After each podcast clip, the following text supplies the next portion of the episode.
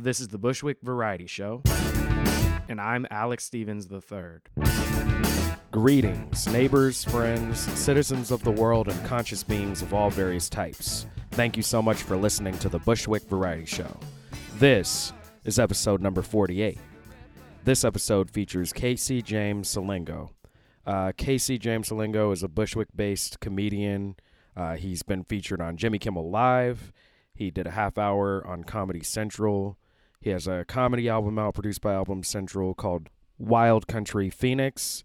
He was a 2016 New Faces of Comedy at the prestigious Just for Laughs Festival in Montreal. And he did a uh, webisode series called uh, Casey Tries His Best on Comedy Central. He's also a co host on the podcast The Good, The Dad, and The Ugly. Um, and he's just all around pretty nice, talented, funny dude.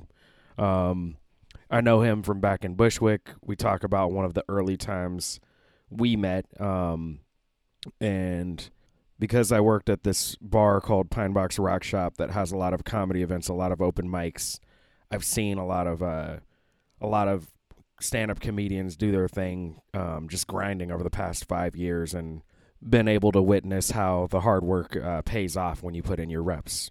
Um, and he's he's one of those comedians who's who's coming up. This was recorded in the basement of the Rack Shack, an all-inclusive lingerie boutique based in Bushwick, Brooklyn. Um, without further ado, this is Casey James Salengo. Let's have a conversation. So, Casey James Salengo, did I say that right? That's correct. How you doing, man? I'm doing pretty good. Feeling nice. How are you? Pretty good, pretty good. I uh congratulations on the different things happening for you these days. Thank Um, you, buddy.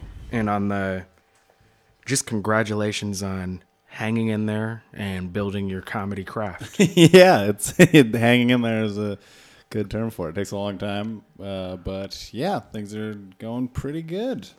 Uh, so how long when did that start for you? So, like any kind of success, you mean? No, Or uh, just when doing did comedy? m- doing comedy start? It was. It's been about seven and a half years. I moved here um, from. I was living with my dad in Vermont, and then I moved here and just started comedy my first week, and then I haven't stopped.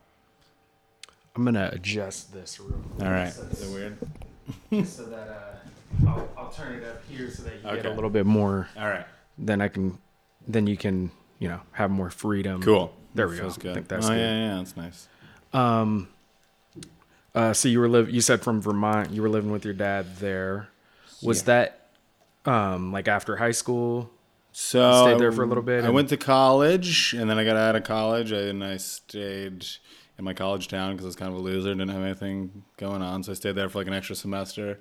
Didn't really know what I was gonna do, and then I decided to move to New York to pursue. I wanted to do like acting and comedy and a lot of stuff, and then to raise money to do that, I um, went to work in a weed farm in California, in like Yep. Northern California. So I worked there for a few months, and then I came back, and uh, we decided it would be better to wait to move during the spring. So I stayed at my dad's and helped him like build a duplex, and then I um, yeah, and then I took all that money and I came here.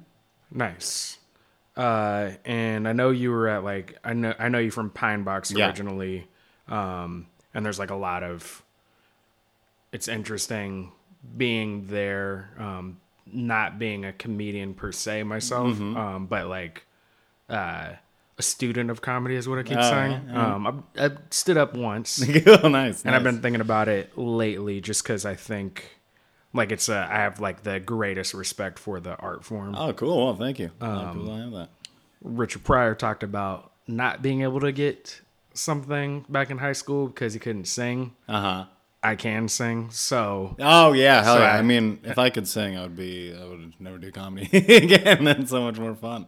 um but comedy, I mean, I think it's uh I have the utmost respect for it because I think it's of all the performance arts, it's like the most vulnerable. Yeah, I think I guess it is. It's most vulnerable. I think um, people like it. I think people like it the least. Like people, music. I'm so envious of music because you can do it, and it doesn't have to be like the f- like you can play music and people can be doing It other in the stuff in the room. background. Yeah, yeah, yeah. And uh, or people could be tuned in, and it's fine either way. Like comedy, if people aren't paying attention to you, then you fucking lose your mind. I've done comedy where nobody's paying attention, and it's not fun. And it's also like. I feel like it's the most delicate art form because you can't just do it anywhere. You gotta, it's got to be in like a specific place. Like I've done shows in like horrific settings where people are like, "Oh, this will be fun at this like um, a car show to do comedy while people walk by," and I'm like, "No, it's it's not fun at all." So you're like, uh, it's got to be in a very specific setting, uh, and people have to know it's happening. So it's like very delicate because it's hard to get people to listen to just one person talking. Yeah. Um, but and I think it's also tricky because I mean, I think people have varying oh, and it'd be interesting to hear where you feel you started, but I think most everybody there's a huge uh, learning curve that has to happen, meaning most people have to bomb a lot like in the beginning. Um, and that's like part of the process is to be willing at least to like eat shit um, and die up there. Uh, yeah, and then keep and then get back up you know again and do it again and do it again. Um you know i think some people maybe start with like a, you know start like maybe they don't bomb as hard as others and other people maybe bomb super hard but then just they're addicted to it so much um, and they want it so bad they work super hard at it and they they get better. And sometimes the person who starts this is like in anything but sometimes the person who starts with like the talent you know what i mean um sometimes doesn't really go anywhere with it because they don't have to like work as hard in the beginning you know Yeah, I think that's definitely true. I, when I started, I had already done. Um, I did some like acting in college. Not great at it, but I was like, I was like, this is kind of like what I want to do, but I don't know what. And then I got to host this. Um, there's this big dance show on campus, and me and they wanted to host. So me and my buddy like wrote all these comedy sketches, and we auditioned. I think we were the only people that auditioned, so we got it. But uh, we that was like our first taste of like doing live comedy that we wrote, and like went really well, and it was really fun. We did that for like four semesters, and that was really cool. And then I got the chance to do stand up one time in college at this hot dog uh, restaurant, I guess you'd call it. And they just said like open mic comedians wanted, and they had me do like 20 minutes. I did like everything I'd ever written, and it went like okay. Uh, actually, pretty terrible looking back, kind of bad at the time. I thought I was like okay. So then I was like, well, I'm moving to New York City. I'm going to do it. And then, so I think when I started, I had a bit of a curve of like already having a little bit of stage chops and like just being kind of comfortable doing it. And I think I did have a little bit of um, innate talent that made me like do well at first. That like it was a kind of thing where I um, I was a little bit good at it just right out of the gate, so I think me not work as hard as I should have. And then when I got to a certain point and I kind of plateaued, it made me. Uh, there was a while where I would bomb because I was kind of like in between levels. I felt like, so then it taught me like I had to actually work harder. I don't know if that sounds douchey, but like some people when they start and they're like they just have to work hard im- immediately. I think they get to be maybe even the best. But um, I. Uh, yeah, I definitely got lazy with it for a little while and had to like kick it in overdrive. yeah Yeah. And um but it's funny. I mean, it's really the only thing I've ever like worked hard at in my life. I was kind of like a slacker as a kid and I didn't really you know, I didn't really give a fuck about much. So it was like the first thing I really fucking like cared about. And the bombing was like I remember my first like horrific bomb and it's like you never it's you get like PTSD. It's like I'm never gonna forget it. It was from like all my peers. It was from like it was from the comedians that I really like respected and looked up to and it was like I'll never, I'll never forget that. And that's where was that uh it was just at it was, see I was at an open mic at um, this place called Three Dollar Tavern. So it was, uh, it was in like the East Village of Manhattan, and um, it was an open mic, but it was everybody, all like the people I thought were like big deals, and then some people like were big deals, were like just getting on TV and stuff. And I'd been doing open mics and like doing well. I lived up in Harlem, so I was doing a lot of open mics there, and they're like going well. And I went up here and I had like all the confidence in the world. I had no even clue that this wouldn't go well, and I just fucking ate a dick. And everyone's just staring at me. And uh, in the back, somebody did like a fake laugh, and that got a huge reaction. And then I was just like, oh god. And I just like left there. I went home and I cried. And I had like dreams about. It. I was like, I should have, I should have headbutt that guy. That was my big plan. I was like, I should have called that guy laughed on stage and headbutt him. and now that guy's one of my best friends. Actually, it was uh, it was terrible. So I've bombed a lot since then. It really you have to, um, yeah, you have to take those lumps. It's it can be brutal for sure. Yeah. Um, have you found since bombing, like speaking on the subject of bombing, but I do think it's uh, like anything, like if you're a performer, there are to be weird nights. But have you learned um, anything about, like, have you uh, learned recovery skills? Yeah, there's sometimes I guess when you're up there, you have to. If it's a bad. Last night I was doing a show and the crowd just was not good, and I was like trying some new stuff, and I was just like going through it. wasn't really going anywhere, and then you just yeah, you kind of learn to shift tones and like you call it out a little bit, and then um, they see that you're not. You just got to show them that you're not scared. You know, like the Bernie Mac thing. Like I ain't afraid of you motherfuckers. Like it, because that's when the true bombs. You can only really bomb. I feel like if you let it happen because bombing is when you're scared and you're making the crowd uncomfortable and then they hate you even more. So if you you could do poorly but i think if you keep your cool and you stay confident and you stay you know you stay engaged it's not like a true bomb. Some people disagree but um, you learn a little things. Sometimes as you like i said like it feels like you level up sometimes. So like something will something that would have seemed like a great show when you started feels like a half a bomb later on because you kind of expect more. Um, so there are times like that where it's like a decent show can hurt more uh, than it would have when you first started because you didn't know what to expect. Like when you started, you get like two laughs. You're like, well, if I can did it, I didn't think I'd do that. Yeah. Um, so there's definitely a lot of levels to it, and for me, it just depends on how I'm feeling confidence wise at that point because that just that's something that varies constantly, and you can't really uh, always control it. You know mm-hmm. what you're bringing into it. Um. So, uh, I saw your, and I hadn't like I, you know, at Pine Box and that type of thing. My vantage point, like I would pop in and out sometimes.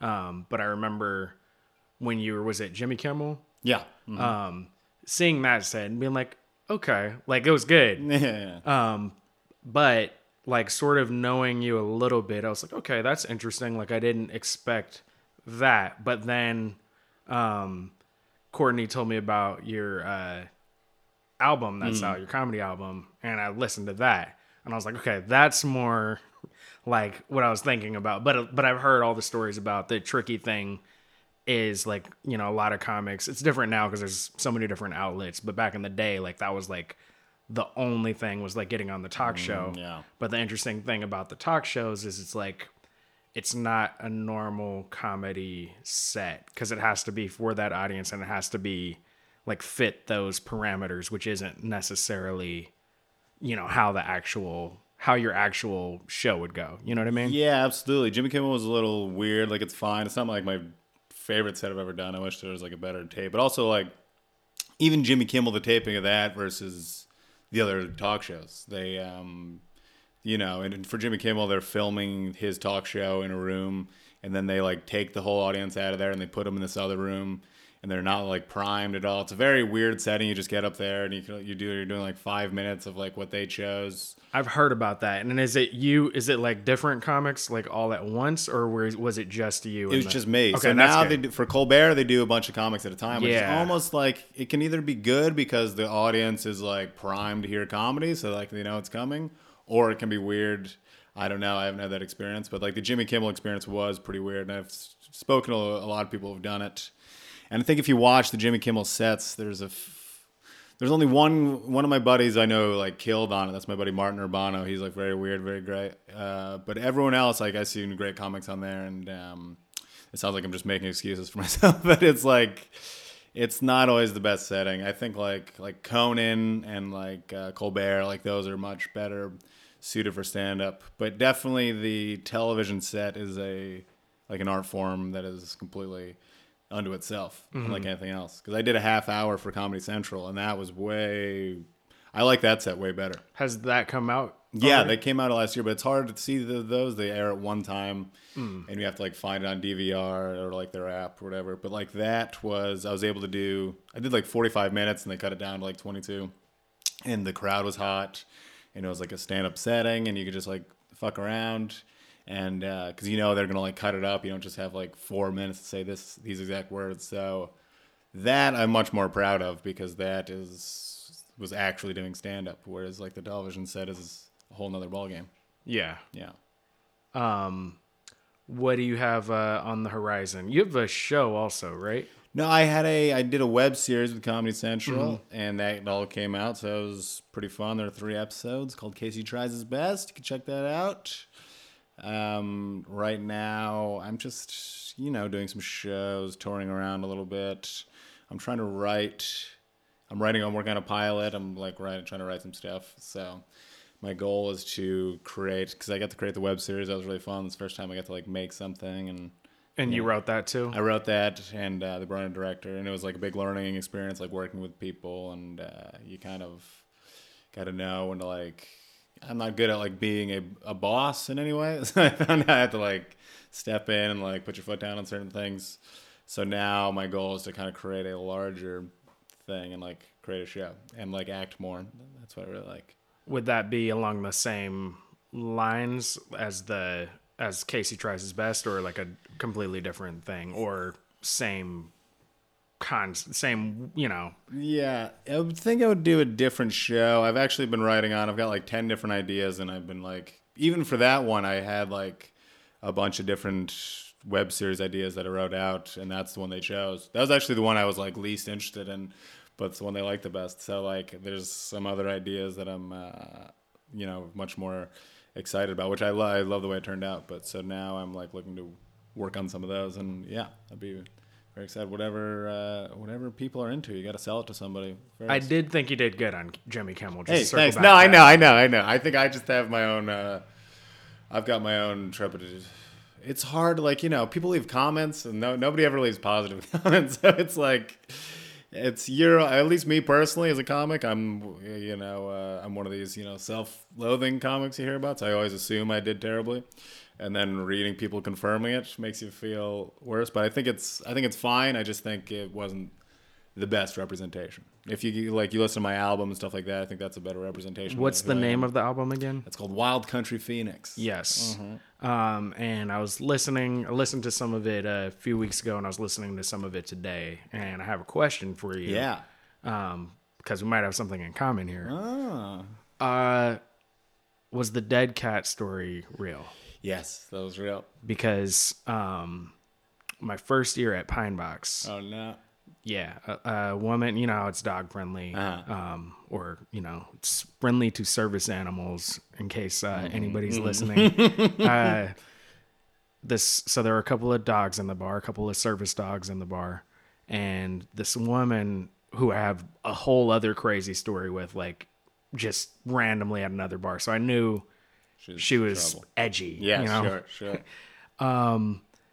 and she's like uh this is a weird question but do you think like i could take my cat out of its carrier for a second and um have you seen the savannah cat that Yes. used to walk Mhm, around so that cat had been in the bar before it's also you know a service cat um and yeah that cat had been in the bar so i was like well you know it's dog friendly it's dog friendly but like you know i don't really know about cats but I guess. And as soon as I, it's like one of those things where you agree to something, no. and then I swear to God, like, just the thought popped in my head, please don't let it be a dead cat.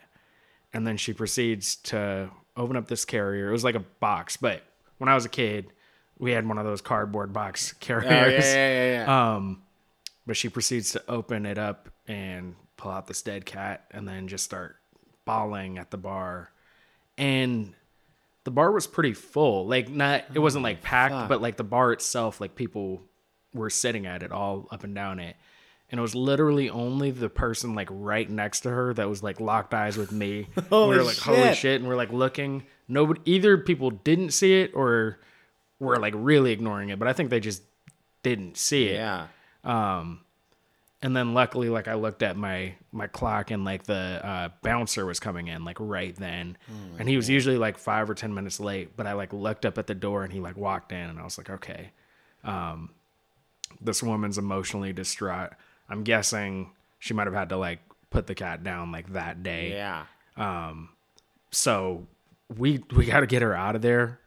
but like I want I want to be delicate. Yeah. Like, so like, you know, well like he went to that side of the bar and I went to the other and kind of like walked her out. Holy She wanted to pay for her wine. I was like, that's Well, okay. That's on the hey, house. You get that wine for free. Holy Just uh, you know, Wow. What would Yeah. make you think bringing a dead cat out is fine in a in a public setting? I mean, like I said, she was She's just she was uh, you know, to put it lightly, a little little on edge. oh, edge. god um, damn. That's that's. Uh, and then if she had a really bad day, Holy um, shit. she brought it brought it to the bar. Oh my God, Brought it to Pine Box. I actually fuck man, that's terrible. I'm sorry that happened. Uh, I got escorted out of your bar one time. Do you remember this? This was my first experience. I was kind of afraid of you for a while. I don't know. What if did you get it? Oh, let's hear this. this. is what happened. You know, you remember Joe Cocozello? So he Uh, was like the yeah. Prince of Pine. He like ran all the comedy at Pine Box, and um, me and my buddies had a wrestling podcast we used to do, and we recorded it at his um, his apartment up the street. So we went there one time to record, and he's like, he's like, yeah, I'm, I'm not, I'm not there, but my roommates will be fine. You can go. So we go over there. It's me and like three other dudes, and we go in, and it's just his girl roommate, and she's like, "Yeah, I guess you can come in." And like three minutes later, she's like, "I'm not really comfortable with all you guys just being here. I don't know any of you." And we're like, "Yeah, that makes sense." So we call Joe up, and he's like, "Yeah, uh, I I talked to Pine Box. They said it's okay if you go in the back and you record over there." And we're like, "All right." So we go in the back. And we're recording, and then um, you and another guy come back there because I guess Joe did not run this by you at all, and we didn't ask because we thought he was taking care of it. And uh, you guys are like, "What are you guys doing back here?" And we're like, "Oh, we're just recording this uh, podcast." Uh, Joe said it's okay, and you guys are like, "Who the hell's Joe?" And we're like, "Oh, you know Joe." Like we thought he like worked there. This is I was very early on in comedy, and you're like, "We don't know a Joe. You can't just come in here and record whenever you want." And I was like, I was like, "All right, well, we can pack out." And I have this thing where um, I have this kind of like flat affect to my voice sometimes, and I sound sarcastic. And I think it was the guy that was with you. He goes, "Excuse me." I was like, I was like, "Oh, I, uh, I was like, we'll just we'll just head out." And he's like, "Are you being sarcastic with me?" And I was like, "No, this is just my voice." and you're like, "Why don't you?" And he's like, "Why don't you get the fuck out of here right now?" So that was the first time I got kicked out of the bar. So it was a few years that I was um, afraid of you because I thought you remembered kicking me out and you thought I was an asshole. Nope, no That's memory. great. I mean, Oh my God, now very that happy. now I kind of remember that. Yeah. Um, Yeah. and I definitely remember Joe, um, and that might have that might have had more to do with, Joe. Yeah, of course. He was just because like I like pusher. Joe, but yeah, he We was all- a boundary we all the same stuffer. so then it's just sort of like, yeah, like don't, yeah, We all have the same relationship with Joe, where it's like we love him, but there's a point where like you just you want to hit him. Uh, How is he? Like, where is he? How He's is he in doing? um, Milwaukee. I think he broke his foot, so he went home to be with his family because they had insurance stuff, and then he just uh, never came back. Every time he'd text me every once in a while, he's just like playing golf out there and doing comedy. I don't know. He's a wild man. I love Joe, but he, uh, yeah, he definitely is a, a boundary stepper. Yeah. I feel like he's also the type of person where New York like he's he can survive New York, but also New York is dangerous for him. Yeah, absolutely. Um, absolutely. like I mean it's New York is I'm here for a while, like I'm hooked on it a little bit. Mm. Um but I think if I lived anywhere else, I would maybe not drink at all. Definitely drink a lot less. I've Oh, been working yeah. on that anyway, yeah, but it's really hard. man, it's fucking. I've I'm doing. I'm on my sixth day of seventh day of not drinking right now, and it is uh, difficult in New York City, especially. Are you trying comedy. to do it forever? Or are you I'm just trying to, take do some a breaks? month, Yeah. and then see where it goes from there. Because like doing comedy, especially like I'm in I'm in Pine Box constantly. Like I've been in Pine Box three four nights a week for the past like five years. Uh, sometimes, so it's like doing comedy every night. You're doing. You're just like at a bar every night. You usually only get paid in drinks, so you just Right. take that, and then you're just hanging out with your buddies. And then you're like, well, I want my pay. Yeah, it's like I'm being an idiot if I don't use it. So like, and then this summer I've just been getting um, my girlfriend. We went to like six different weddings. So Yeah. I've been getting. I've been I've- hammered for like three months. I just came back from one this past weekend. Oh, Like, yeah. yeah, it's been been like that too. Like five. Ugh. Yeah. So I mean, they're fun, but they're fun, but it's a lot. So now I'm on day seven. It's like I feel better. My face doesn't hurt all the time. I, uh, I've been writing more jokes. I'm feeling more creative, but uh, like going out to shows, it's it gets boring and like I can't tolerate hanging out with everybody. I pretty much just go home after the show's over. But yeah, New York City is definitely breeds boozing. That's the other thing. That's that is the tricky thing you just hit on right there. When you're dr- like when you're in the moment and you're like in the vibe that everybody's in, it's a lot of fun. Yeah. It's a lot of fun. But then when you're sober and you're hearing the conversations and you're like and and the vibe is like extra and you're not like it's really hard It's too much. I'm like, I do not. I was like, why is everyone yelling? and it's and then you want to drink Yeah. because you're just like yeah. Yeah. and the best thing to do like to me at that point is to go home otherwise it's like the longer that i stay with that bad feeling um that out of place feeling the more likely i am to like be like all right let's just do a couple shots and like even this out Yeah. Ugh. and then it's like oh my old friend i feel better yeah, yeah, yeah, yeah. It's hard, man, and it's like, yeah, I've just been going home the other night, which is fine, but it's like certain days, like last night, I did a show that um, I normally they give you free drinks. It was at UCB East, and like a lot of buddies were there, and I'm like, this is usually I've got so many great memories of just getting hammered here after shows, and then like last night was the first night where I was like, yeah, this is difficult. I gotta just get the hell out of here. So um, yeah, working on that because it can't be a lifetime thing. yeah did you do any of the uh, ucb like programs here No, when I moved here, I wanted to work on that. Like I started stand up my first week, and I like fell in love with it immediately. And I wanted to do more improv and like sketch writing. And but all those those are like four hundred dollars a class, and I had no Yeah. money. So stand up is the only thing. It's like you might have to pay five dollars to go to a mic, like, but then you can find ones that are free. So basically, it's the one like you do it whenever you want. Nobody tells you. You don't have to pay for it. So that's like one of the big reasons I gravitate towards that. Um, and how often do you usually get up a week? I would say at least five times. It goes in and out. See, when I was doing mics when I first started, I would, you know, there was a mentality that the like class above me was like, you have to get up like three times a night, do this. So like I was going, I was like running all over the city, literally sprinting from mic to mic, getting up three times a night.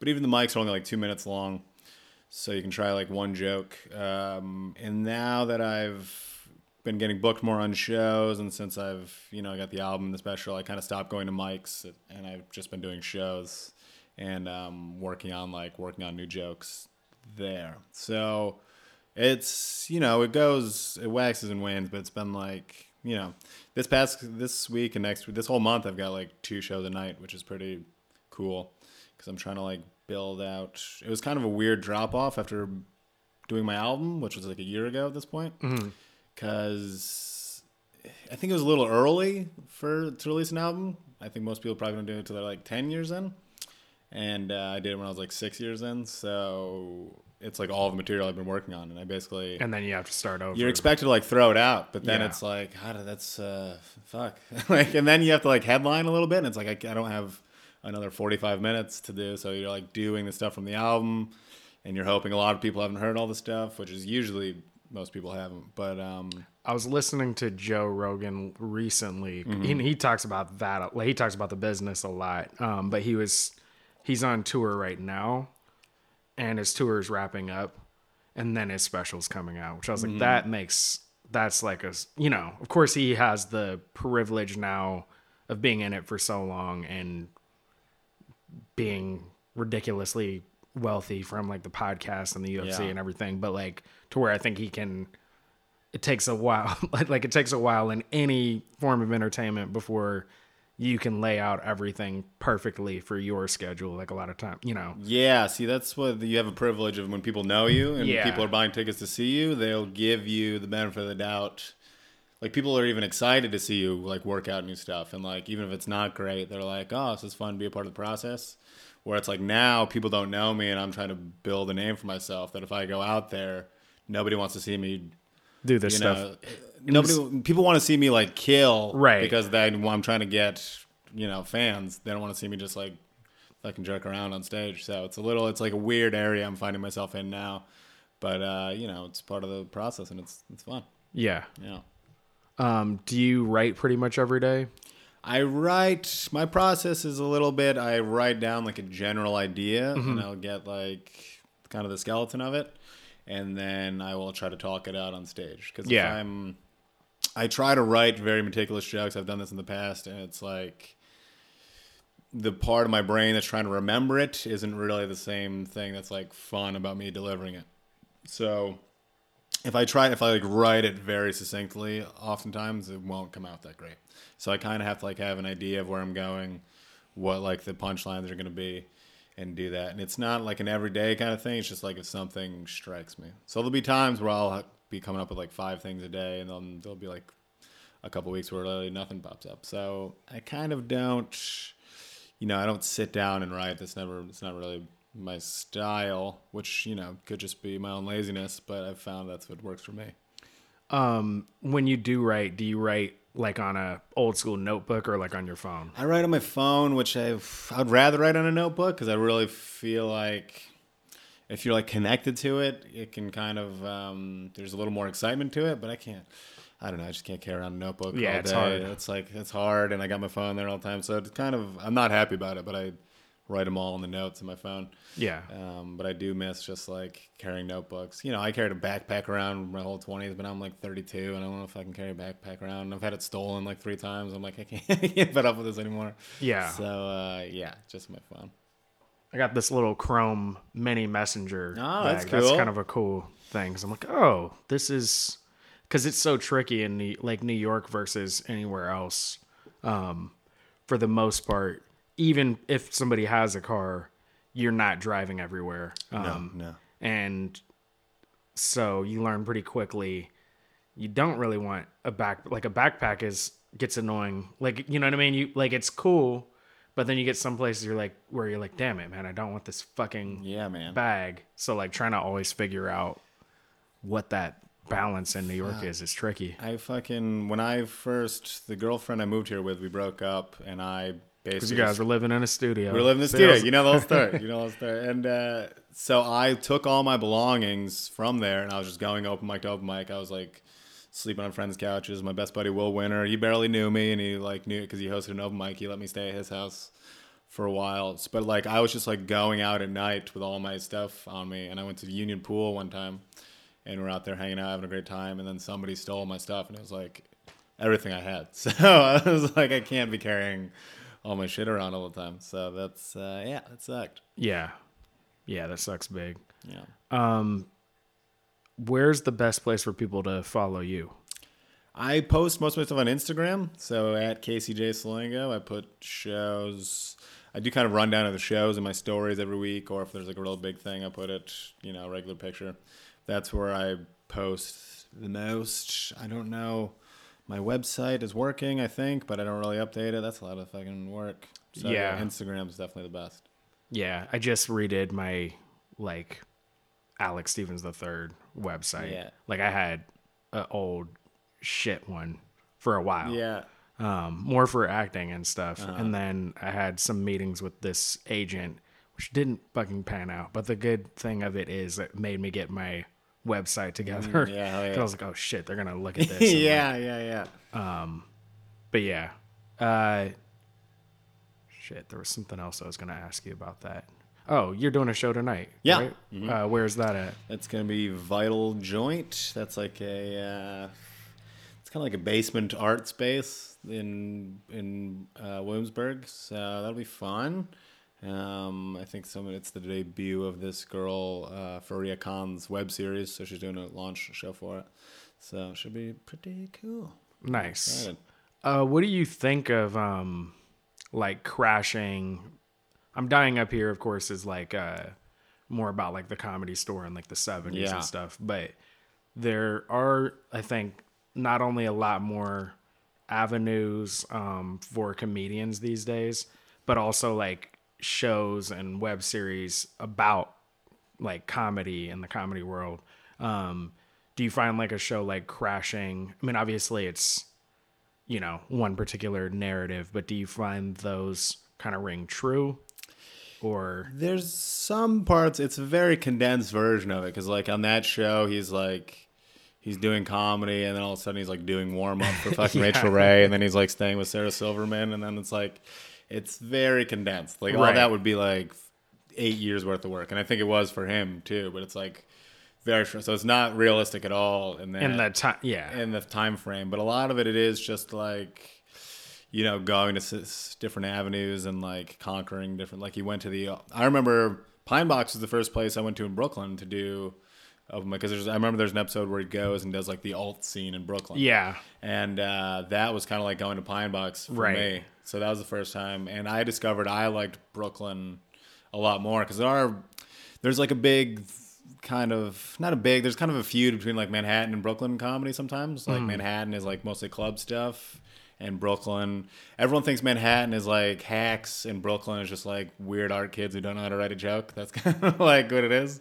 Which there's definitely parts of that, but I think they you know meet in the middle more often than not. But um, I found like I enjoyed the Brooklyn scene a little bit more. People, it was a little more creative, exploratory um, than what than like the mics I was going into in Manhattan. So there's definitely it definitely rings true, and a lot of these things ring. It's very interesting. I don't know. I can't say this because it's like this started coming out when I was starting comedy, but I feel like how much stand-up comedy has been exposed through these different things over the past I don't know five to ten years has kind of like made more people think they can do comedy because it's like they're just like oh comedians are like depressed people. So now I see a lot of people it's like oh you're just depressed. You're not you're not funny. They're like well I'm depressed. Maybe I can do it. Yeah. and it's like there's a lot once you see the inner workings i think it's there's a lot more people doing comedy now which uh, makes it much more competitive and it's also much harder to just like make a living doing comedy these days. Like you have to have 10 different things going on you have to be a writer you have to be um, an actor you have to like really have like a multi-level thing going on unless you want to be just on the road constantly which is um, you know, a rare avenue for a lot of people. And there's still a lot of people in that lane that don't aren't going to leave and have built those paths up. and like uh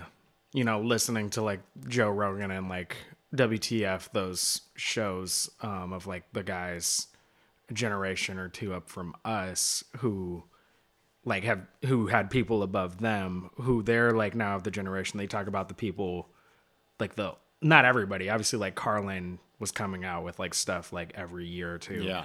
but like there was a whole group of comedians back in the day who would have like an hour that was like they toured on that Yeah. for their entire life Yeah. like That's it.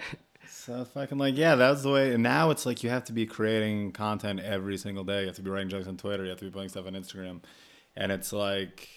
Yeah, Carlin was doing that, and Louis started doing the special year, and now it's like expected. Like, you really got to have a fast turnover, even like in the moment. Even like, like Rory Scovel is one of the more popular comedians. He's one of my favorites now, and he does like a lot of his shit is just like improvised throughout the night. So it's even like things are leaning more towards that, where um, yeah, there's got to be like a fast turnover, and people aren't really willing to give the time of day of doing the same shit over and over again. you're into so you are though into writing um like sketches and Yeah. like sitcom like that kind of thing too um do you prefer one or the other Comedy like to- writing. yeah I prefer comedy. I prefer performing. I would like to, you know, do stand up. I mainly want to write something so I can act in it. I like acting better, but it's not like, you know, I'll admit it's not my strongest thing. I just need to work on it more. And, um, but I think I could definitely get better at it. And I would like to write something to star in myself. And I do enjoy that more. And there's definitely more money in writing than there is performing. And I, you know, the thing with stand up comedy, I want to do it forever, but I also don't know. Um, you kind of have to pop off in another avenue, or it's going to be a longer, much longer road for you. So I kind of like would like to pop off in something else, so I can do more stand up and like attract an audience that way. yeah Yeah, um and you have a podcast too right yeah. It's called The Good, The Dad, and The Ugly. It's me, and my buddy Will, the one who took me in, our buddy Patrick, and we bring on female comedians, and they basically just like teach us how to, how to not be pieces of shit, and uh, we just talk about like sex and relationships and comedy and whatever the hell. how long has that been uh going on for It's been like a year and a half, so it's been cool. We started it in like around my buddy's uh, kitchen table, just like you know talking about his XLRs, just you know getting drunk and high and talking into it, and then we moved into doing it in Madison Square Garden, a studio in there, and then we got kicked out of there. Now we're in a, my buddy Leif's studio, and we just had our first live show at Caroline's. That was really cool. So, yeah, it's getting bigger and better. It's a lot of fun. How often do you do those? That's once a week, so it releases every Monday. Cool. Yeah, it's rad. I like it. Yeah. Um, I'm sure you've been, or you're going to be talking about the stuff that's going on, like right now, Yeah. like, with like the judge and whatnot.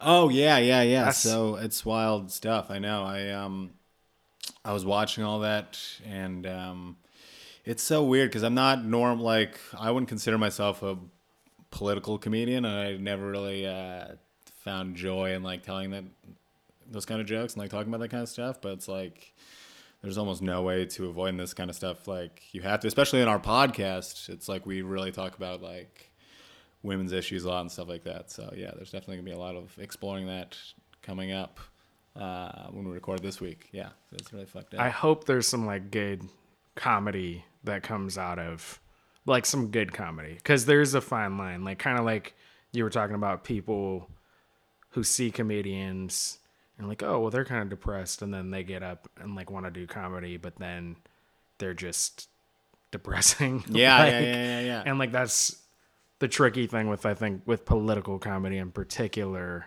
is it's got to be funny still Yeah, there's a fine line. A lot of people, uh, it's got to be funny. It's hard to, it's really hard to tackle and be good at. I think a lot of people, you know, like John Oliver's show, I got a few people who write, a few friends that write for that, and I think that's just so good at balancing it. Um, yeah. I enjoyed the uh, Larry Wilmore show too. While oh, was that was on. great. Larry Wilmore. Wyatt's an Act show. That was really good. That Yeah, that that's a really cool one actually. That's really cool and fun. Um, who's this? Ted Alexandros is this great comedian who just um, he just had this set go viral where he went up on stage at the Comedy Cellar and kind of discussed uh, the stuff going on with like Louis and like all this uh, Me Too stuff and like made it funny but made it poignant and like brought it all together. And I was like really I thought it was like really masterful to make that kind of stuff funny. And there's other like people are tagging like uh, Cameron Esposito and Jena Friedman are two like very political comedians who walk that fine line and make it funny. So there's a lot of people can do it. And I like that's definitely not my like strong suit. So I um, don't do a lot of it. But uh, I think I'd be interested in I did get a more. sense of sort of a blue collar hero from your like your album in a way. Yeah, I get this. So it's not political, but it is like it was poignant in a way. I thought like you had something to say. Yeah, thanks, man. I like talking. I I just like telling stories about myself that like other people can relate to in a way, and I kind of like making fun of myself more than anything else. So I like talking about things about myself that I feel like can um, like people can kind of latch onto in a larger way and kind of apply it to themselves and, and think about it. So that's like where I gain joy and what I like saying something happened to you and having someone else be like, I've also had that experience is like a really good feeling and like can make people uh, just making people feel like they're not alone, but making it funny is very cool. Like yeah. that. Um, do you have any advice uh, for a young comedian or an old comedian, or you know, a person stepping into comedy like at the beginning of their that journey? Um, yeah. Um, I think the only I got a lot of advice. The only thing that really helped was like just getting up and doing it as much as possible. You got to fail as much as possible. You got to be willing to fail as much as possible. Like when I started, I would write literally like one out of every thirty jokes I would write would work. So it's like I'll get like one new joke a month. So that's where like the hour plus that I accrued over like six years was like one joke a month working, and then like you know hundreds of others bombing. So you really just got to go through like getting the shit out that doesn't work to find the little crystals. So it's kind of hardy because you got to find your own method, and the only way to really do that is to do it the most. Because I found out my the best way I write jokes is if I'm in a panic and I'm about to go up and I have nothing to say and I've got one like thought and somehow it'll just like come together and uh, that's like the process that works for me. If I overthink it too much, it like doesn't go well. So it's like you really just got to get in there, do it as much as you can, and like find your own process because there's no there's no real advice that really worked for me. And the more advice I would listen to, the more I'd get in my own head about it, and uh, it would just kind of halt my creative process. So just do it You just gotta do it, man. and be willing to fail at it. You know. Yeah, yeah, and it's it's gonna hurt. I uh, it's definitely That's- depressing. It hurts a lot. I'll be honest. That's I think what I was getting to at the beginning about the thing about comedy is versus like other forms. It's like really willing to fail.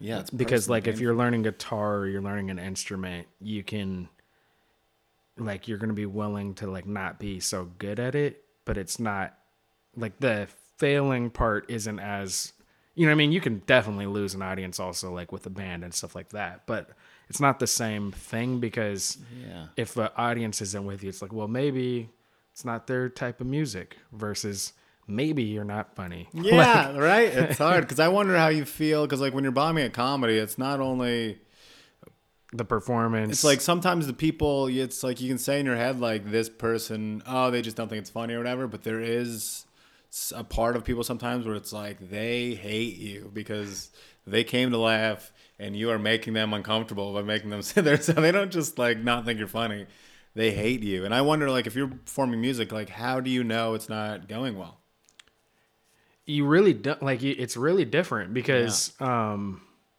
I mean, I like performing, I like entertaining. So, I don't like like I wouldn't like to be I mean, I guess I, I've never done it, and I'm not that. I'm not a piano player. I'm not that type of person who's like playing music in the corner, like for background music. But I'm definitely not a background like performer. yeah yeah yeah Um, so yeah, so I also when I'm performing want people's attention Yeah. and it's like but with music sometimes people go into their own thing and sometimes you think somebody's not listening but then find out later they were or at least they say you know you never know like they could be lying but like Mm-hmm.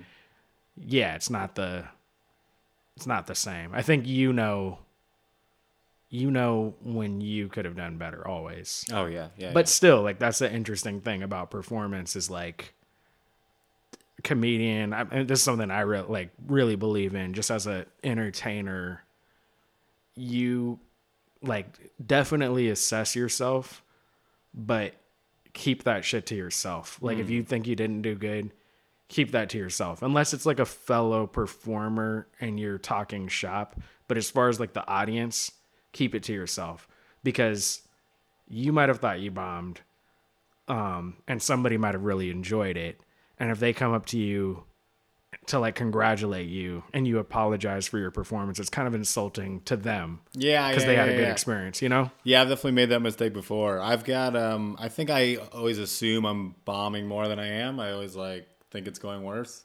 And I've definitely made that mistake before. And there's a fine line to going like there's two kind of avenues to go. If you're bombing on stage. Either you just kind of plow through because you can be like, "Oh, maybe people are enjoying it," and you're just like in your own head, maybe they're just not big laughers, but they're enjoying it. Or so you just don't comment on it or, or if sometimes if you comment on it then it kind of breaks the tension and they realize that you're like in there in the room and you also realize what's happening. And that makes them feel more comfortable and kind of opens it up for you to do better. But you kind of have to get the vibe of what's actually happening because i've had times where like i thought i was bombing and then i kind of commented and people are like oh no that's fine and now you've kind of like ruined it for us because Yeah. we see that you have no confidence in yourself I, yeah i think the only the, like as a comedian though you do have the option of calling it out when a- you're on the yeah, stage Yeah, yeah, yeah. As a musician, I don't see. I don't see. No. Yeah. no you don't like yeah you Yeah, just you have just to keep have to be in there. you just have to fake it at that Yeah, point yeah, yeah. Um, sure, sure. And yeah and sometimes you can sometimes you can pull out a good show out of a bad one you know? Yeah, absolutely. Um, well, man, I think it's been a pretty good talk. I don't want to keep you for too much longer. You got a show to get to. baby. Um, do you have any final thing, final thoughts you want to leave people with? um, just uh, you know, be kind to yourselves and uh, love yourselves, and you're good enough, and you deserve it, guys. So uh, just believe in yourselves, and uh, uh, that's it. I love you all so much. Cool, man. Thank, you, for, coming on. Thanks here, for having me, man. That's great. I'm glad you're not as scary as I thought. So you think? No, We'll no. So that was my conversation with Casey James Salengo. Um, I'll have the links to his site, his socials, um, and some of those specials in the show notes for this episode. You can find all that on bushwickvarietyshow.com um, or they're in the show notes on, on Apple Podcasts and wherever you listen to podcasts. Uh, yeah, like I really enjoyed talking talking with Casey. Um, I think stand up is one of the hardest but most rewarding professions if you stick with it. Um, and I'm glad he's stuck with it and showed that if you keep at it, you know, you you go somewhere. Um, so I'm excited to see where he goes, where he goes next, what he does next. If you or somebody you know wants to be featured on the Bushwick Variety Show, um, hit me up on online on social through the website, wherever, um, carrier pigeon, however you want to do it. Um, and if you're enjoying the show, please subscribe, rate, review, and share. And I'll see you here on Thursday. Have a good one. Peace.